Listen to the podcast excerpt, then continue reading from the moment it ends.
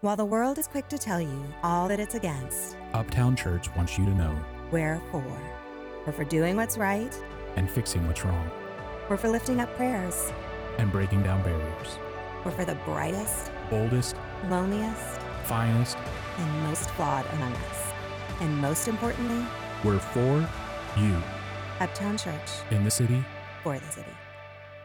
All right. Well, good morning, everybody. How are you guys?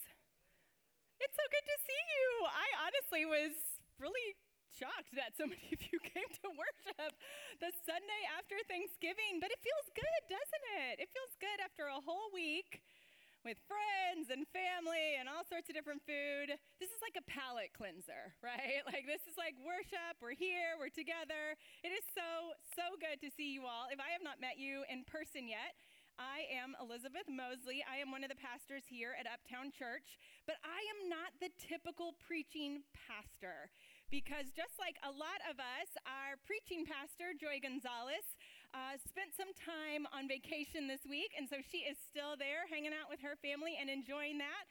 Um, and so we get to be together this morning, and I am very, very thankful for that. Now, how many of you? Uh, okay, Brad, you did it already. You don't even know what I'm asking, but that's amazing. That's amazing. How many of you like cooked something for Thanksgiving this year? Anybody? Okay, y'all, I made a salad. Yeah, that's an inside joke. If you thank you, thank you. If you heard my sermon from two weeks ago, um, I cooked salad and scrambled eggs and homemade pasta sauce. And none of those other those last two things were not required at Thanksgiving. So I made salad this year. I was actually supposed to make another dish, but then when I told my sister the uh, my plan for making the dish, she was like, "Yeah, I'll do that one." Like, I literally make salad. So that's what I did, and it was amazing. Everybody complimented my salad because I can cook salad. How many of y'all uh, ate and then you're like, yeah, now it's time for a restaurant, right? Everybody had their fill of turkey, and then you go to a restaurant later. That's 100% what we did. Luckily, um, some of my kids' favorite food and me and Neil, our favorite food is uh, Thai food. And so we got some great, great Thai food last night. It was amazing. And honestly, like we talked about a couple weeks ago, so nice sometimes to just go to a restaurant, right? And be served and be taken care of and have that sort of wonderful experience. So, whatever your Thanksgiving was, whatever um, was great about it, whatever was maybe stressful about it, you are here at church and we are together this morning, and that is something to celebrate. Now, Joy and I, um, we have been preaching the last few weeks in this sermon series. Y'all, this air is going to blow my notes everywhere. All right, we'll, we'll hang in there together. We've been preaching in this sermon series called Bigger Table. And we've looked at this really beautiful and powerful analogy of the kingdom of God, of God's future vision for all of creation being like a big table, where there is a lot of amazing food and it's beautifully set, and there are seats for everyone. And we've talked about how God calls us the ch- as the church, as the people who claim to follow and love God. We've talked about how God calls us then to make sure that we're inviting more people to the table, to make sure that we're bringing what we have to the table, to make sure that we are showing up and helping to make the table bigger. I love this sermon series. Now, as we were first starting to talk about it, we really loved this analogy for a lot of obvious reasons. We are getting into this season where we would be gathering around tables. And like we've talked about, I really, really love food, so I was super into it. And as we talked about this concept of the table, this quote came to, to mind and, and became part of our conversation. It's this quote right here, which you may have seen, and I have tried my best to figure out where exactly it came from. But I think it's one of those quotes that has just become so much a part of our like social consciousness that it's really hard to actually pinpoint its origin. And truthfully, it probably has come from a lot of places because this is not that. This is not um, that foreign, right? I mean, it's not it's not like nobody has thought of this before, but I love it so much, right? It says this If I am more fortunate than others, I need to build a bigger table and not a taller fence. I mean, I love that. And as we started talking about the sermon series, we were like, yes, this quote is so powerful. It, it strikes a chord in us, but you know what's even better is it's something that we see over and over and over again in the stories of our faith. Throughout the scripture, we see God asking God's people to do just this to build a bigger table and not a taller fence. And especially, I think, when we look in the Gospels, when we look in the person at the person of Jesus and what he is constantly not only doing, but calling his followers to do, it is to build bigger tables, not so that we can have more food, but so that everyone, everyone has a seat. This is such a beautiful thing. And how do we do this, though? How do we actually build a bigger table? Well, I think it has something to do with something that we've probably talked about a lot this past week.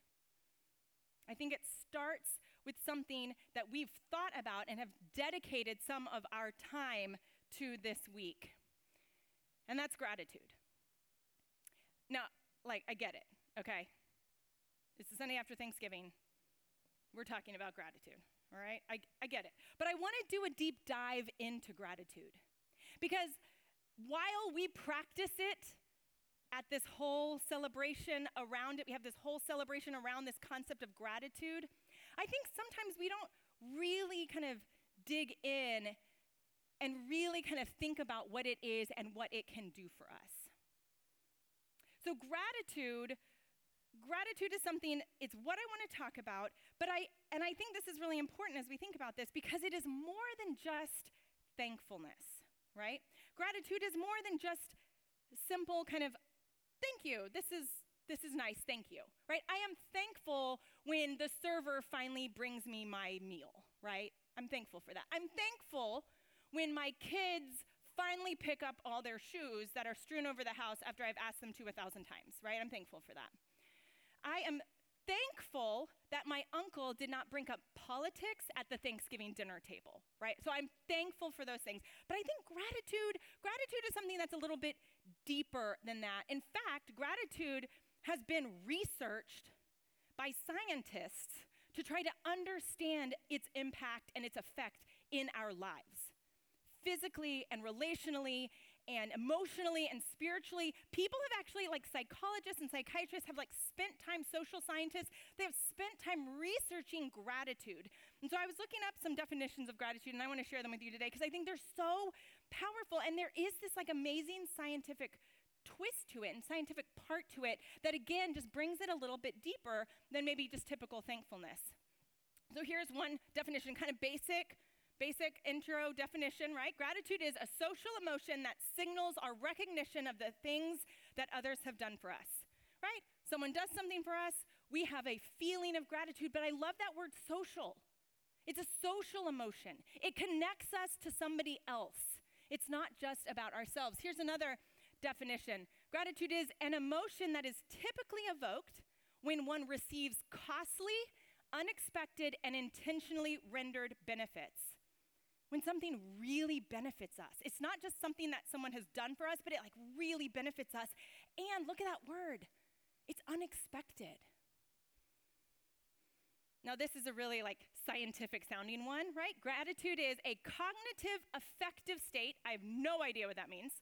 It's a cognitive affective state that is typically associated with the perception that one has received a personal benefit that was not intentionally sought after, deserved, or earned, but one received it rather because of the good intentions of another person.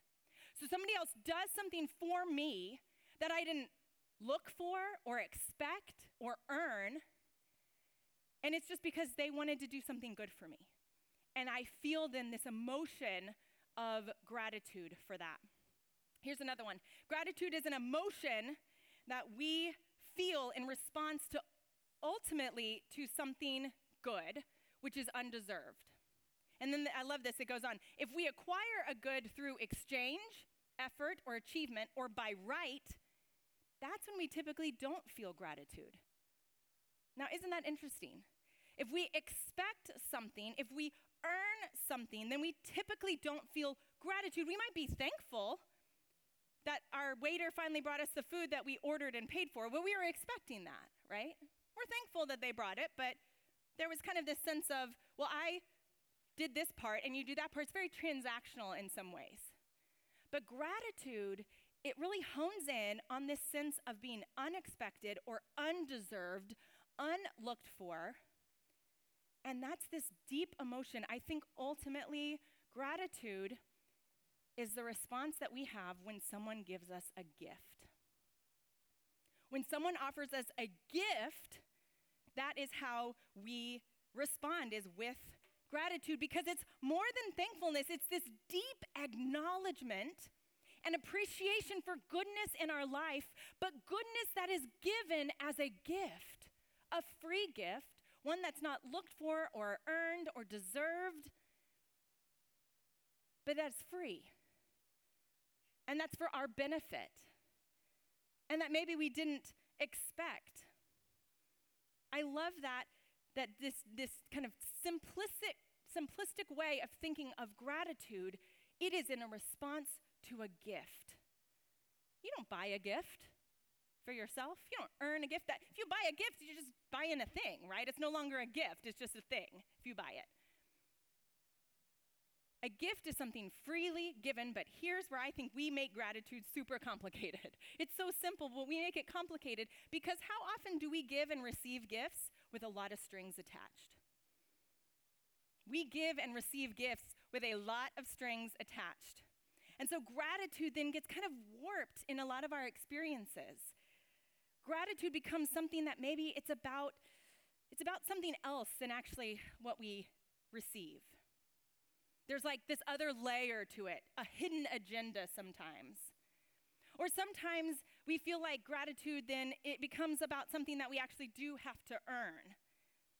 Or sometimes when we receive a gift and we kind of get this sense of gratitude, but then ultimately it's about it's about something that now we feel like we owe in response to receiving a gift.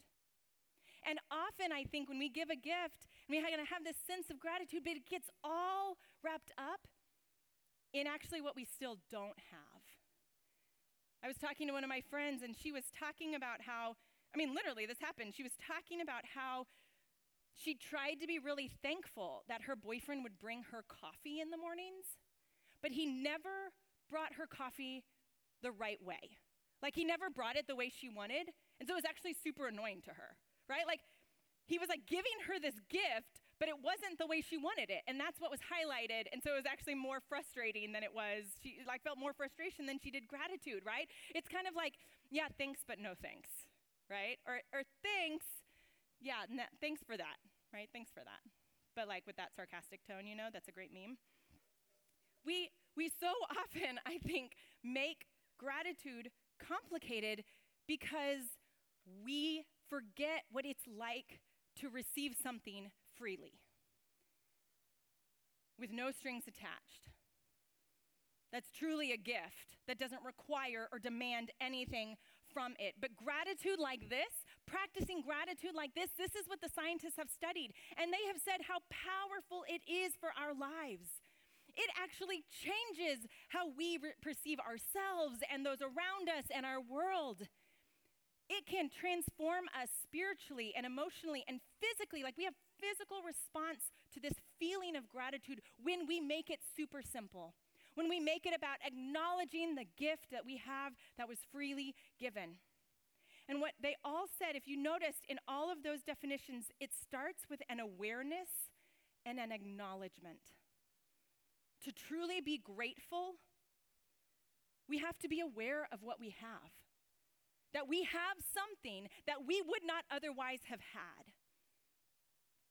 And it's easy to forget what that is. And so I'm going to ask you, which you may have already done sometime this week, but right now I'm going to ask you to do it again. I would like you to think of the thing or something or an experience or a feeling. What are you grateful for? What is something that there's no strings attached to it? That it's there for you? That someone or something did something for you, benefited you personally, that you are thankful and grateful for.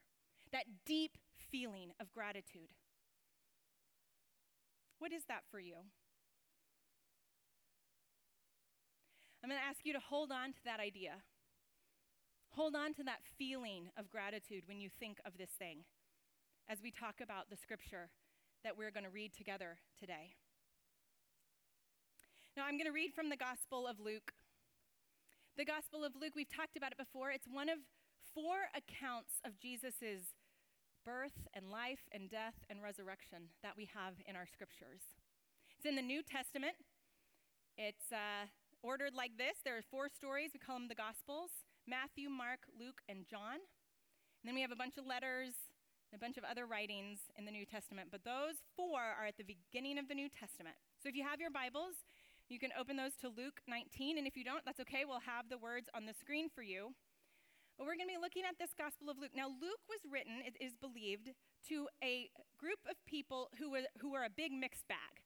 There are folks from all different backgrounds, all different places, all different ideas, and they were gathered together and trying to live in community. And they had heard about Jesus, and they, they wanted to know more about Jesus. And so in the beginning of Luke, it actually says, This is written for a God lover, someone who loves God, so that they would know the truth about God. Luke was written to someone who loves God so that they would know the truth about God. And so we're going to read from Luke chapter 19, and we'll start with verse 1. Now, I, again, I want to preface this by saying this may be a story that you're somewhat familiar with. Apparently, there's a song about this character, but I'm not going to sing it because I'm just not. But you may be familiar with the story, but if you are, I want you to walk through walk through it with me, okay? Don't assume you know all the things, all right? Sometimes we do that when we're familiar with the story. We assume we know all the things. But let's read through it. We're going to go through line by line. So Jesus entered Jericho. Now Jericho was a town kind of on the outskirts of Jerusalem, but it's it was a pretty popular town. It was it was like a fun town, like, you know, different rulers and wealthy people would go there to like hang out and go to the resort basically. And so it was a it was a fun and cool town. The road between Jericho and Jerusalem was somewhat treacherous. Um, but it's near Jerusalem, and in this part of the gospel, Jesus is entering Jericho and he is on his way to Jerusalem for the last time. So he enters Jericho and he's passing through it. And a man was there named Zacchaeus. Does anybody have that song pop into their head now? Yeah, we're not going to sing it though. Okay. Now, Zacchaeus was a chief tax collector and was rich. Right off the bat, right? We have some bias against this character. Well, we probably don't because we know the end of the story. But if you were hearing the story for the first time, you would have bias against this character. Now, remember what tax collectors did and were in the time of Jesus. Tax collectors were agents of the Roman Empire who collected taxes for Rome. And they could collect whatever they wanted. There was no like set price for tax. If they had an area, they could collect whatever they wanted to collect, paid to Rome what was Rome's, and then they got to keep the rest. So, as you can imagine, there was a lot of opportunity for manipulation and abuse and corruption in this system. And there were some people who took advantage of that, and some people who maybe didn't take advantage of that as much. But here's Zacchaeus, and he is not only a tax collector, y'all, he is a chief tax collector. He kind of oversaw the entire system, and we know that he was good at his job because he was rich, it says. So we have Zacchaeus, a chief tax collector who's good at his job. Now, tax collectors and those of their ilk did not typically fare very well in their social settings in the Jewish culture. Because not only had they contact with Rome, which made them unclean, but because they often scammed their own people, they really were not enjoyed by people and did not have very many friends in their society. And so here we have this tax collector. And he is trying to see who Jesus was. That's what he was doing, trying to see who Jesus was. He knew Jesus was walking through, a bunch of people on account of the crowd. He could not because he was short in stature. And so he ran ahead and climbed a sycamore tree to see him because he was going to pass that way.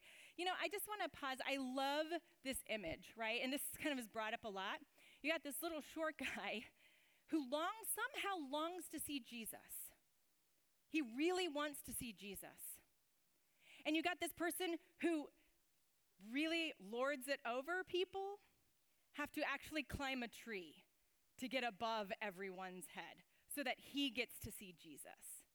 I think that's a powerful image there to think of him as the ruler, the, the ruling tax collector who actually gets to lord it over people and has so much power over people, but he is so short he can't see Jesus. And so, in, in, to ensure that he gets to see Jesus, he climbs a tree and gets above everyone. That's a powerful image there for me. And so, this is what happens Jesus comes to this place and he looked up into this sycamore tree and he says to him, Zacchaeus, hurry and come down, for I must stay at your house today. I must stay at your house today. Don't miss what Jesus does here.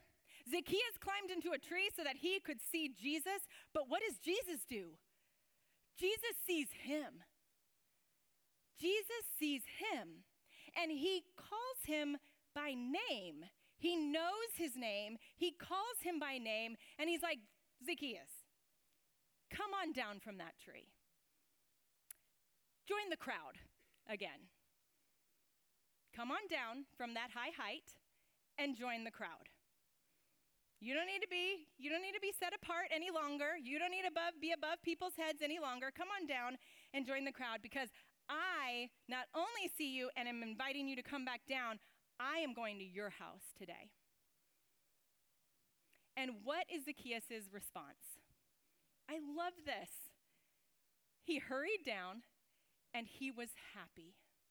He was happy to welcome him. He was happy because he knew what Jesus did for him. And what did Jesus do for him? His response was joy because Jesus sees him. Jesus saw him. Jesus called him, called him by name.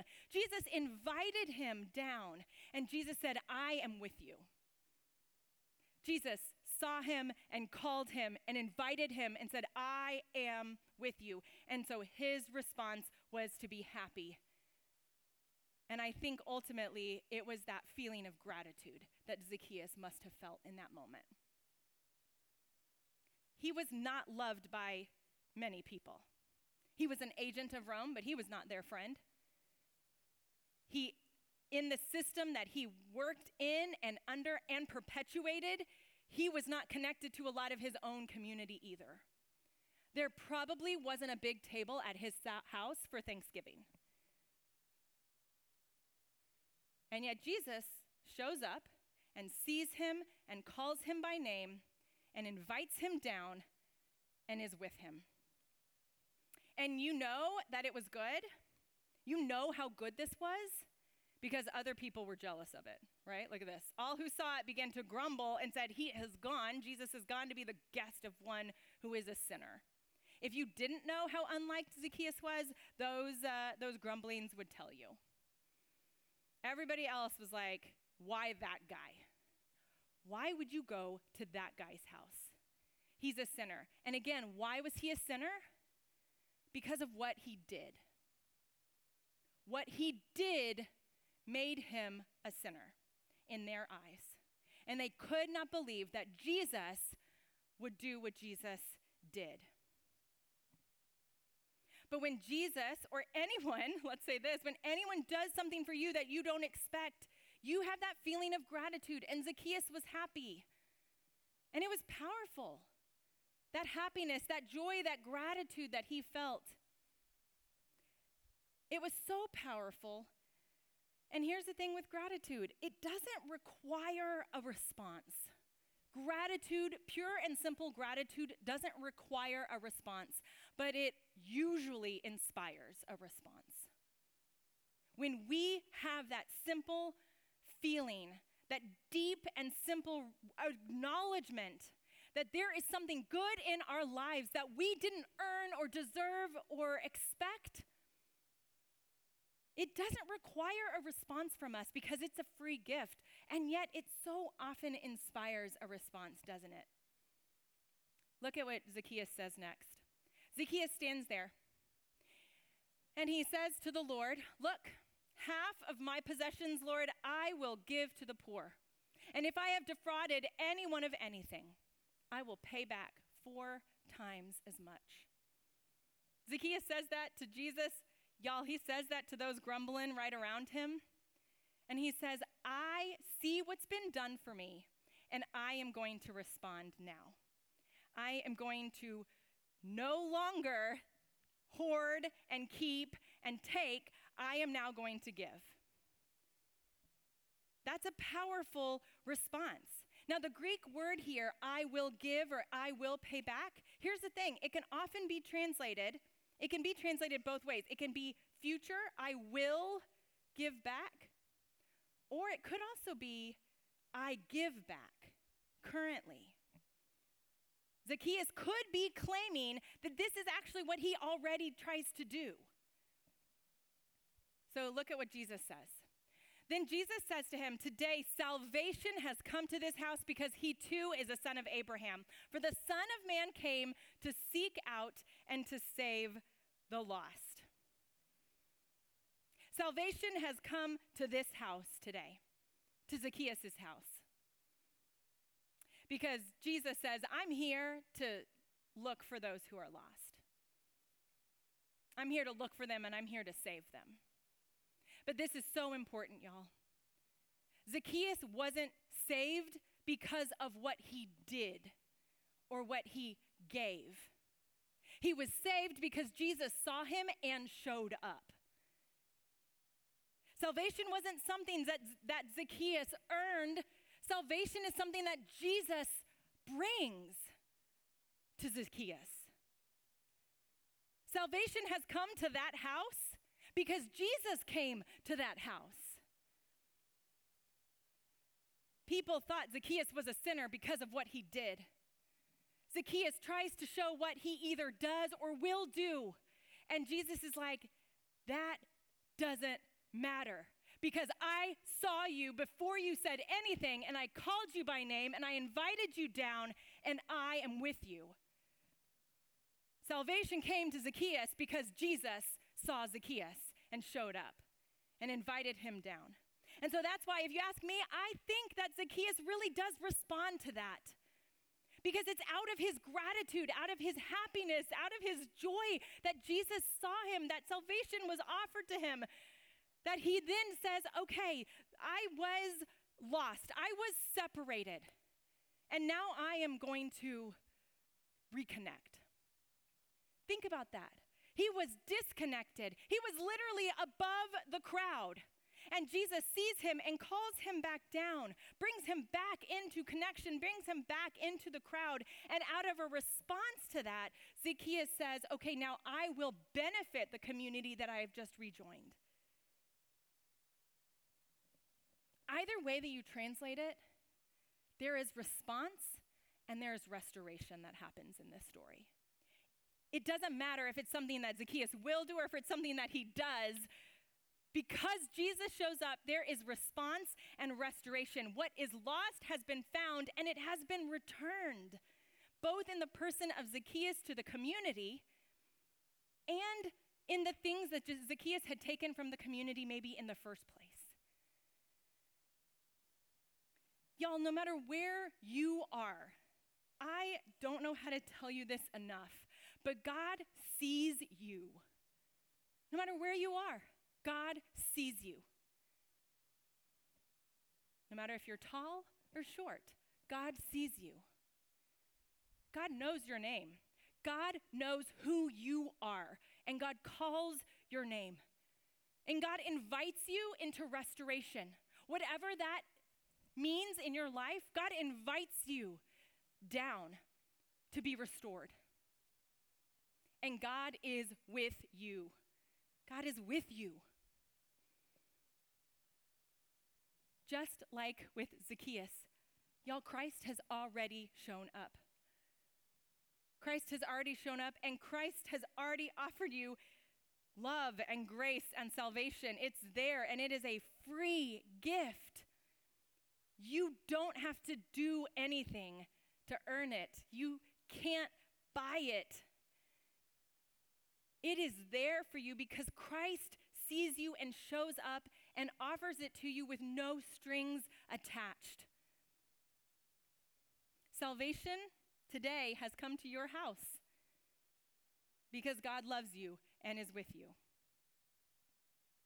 So, the question that I think we all have to answer is how are we going to respond to that? Now, you may already know this, but in case you don't, God loves you and is with you. And that gratitude, that simple gratitude, how are you going to respond to that gratitude? It doesn't require a response, but it should inspire a response. Well, I have a suggestion for how we might respond to that. If you are more fortunate than others, build a bigger table, not a taller fence. If you find yourself feeling that deep sense of gratitude for what you have, for who God is for you, for what God has done to you and for you, build a bigger table and not a taller fence. In other words, when you acknowledge the gifts that you have been given, look for ways to share them with others. When um, Neil and I first started dating, we would go out to restaurants. We talk about this a lot, obviously, but we love restaurants. Okay, so we went out to restaurants a lot when we started dating. And when Neil would pay, I would notice that he would typically a leave a really nice tip.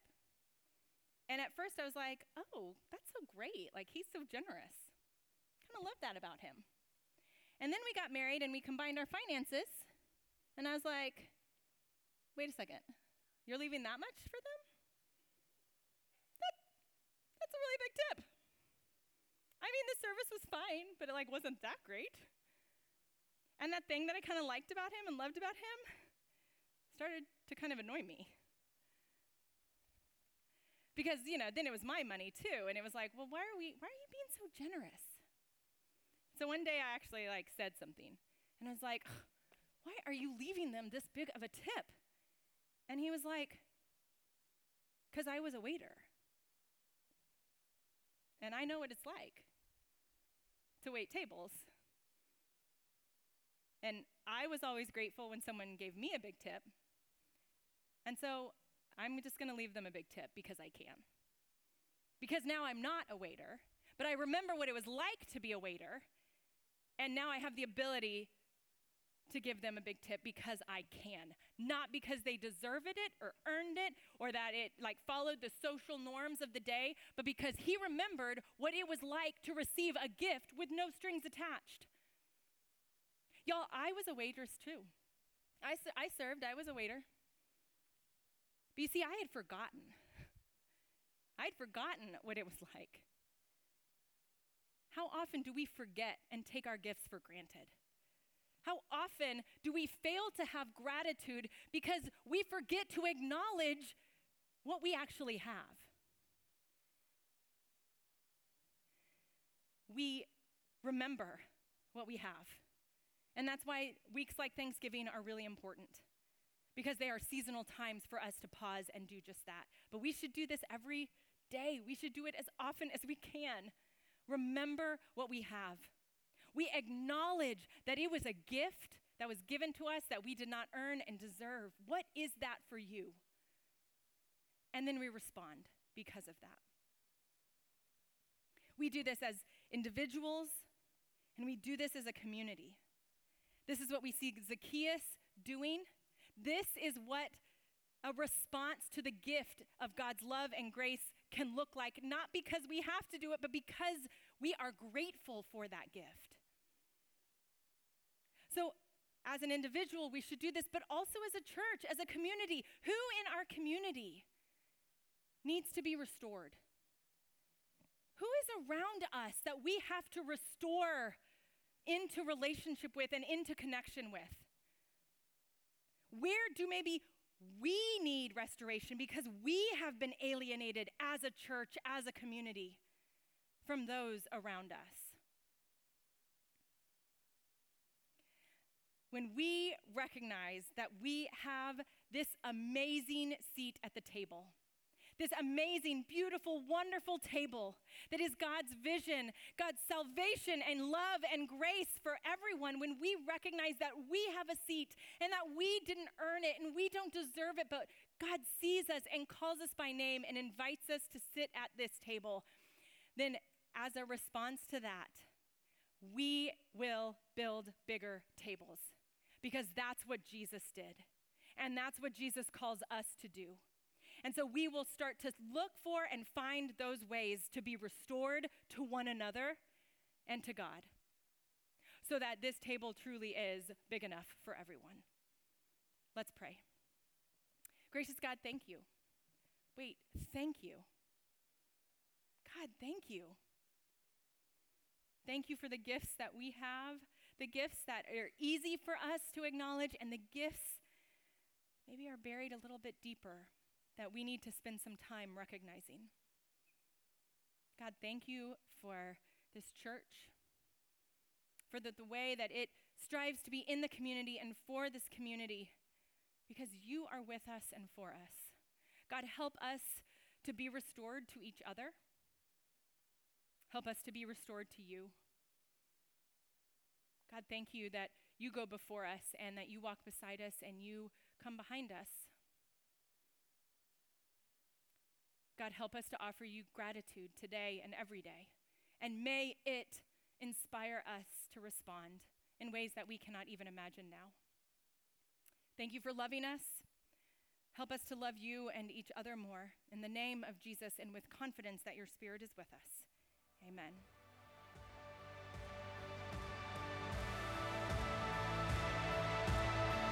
Thanks for listening today.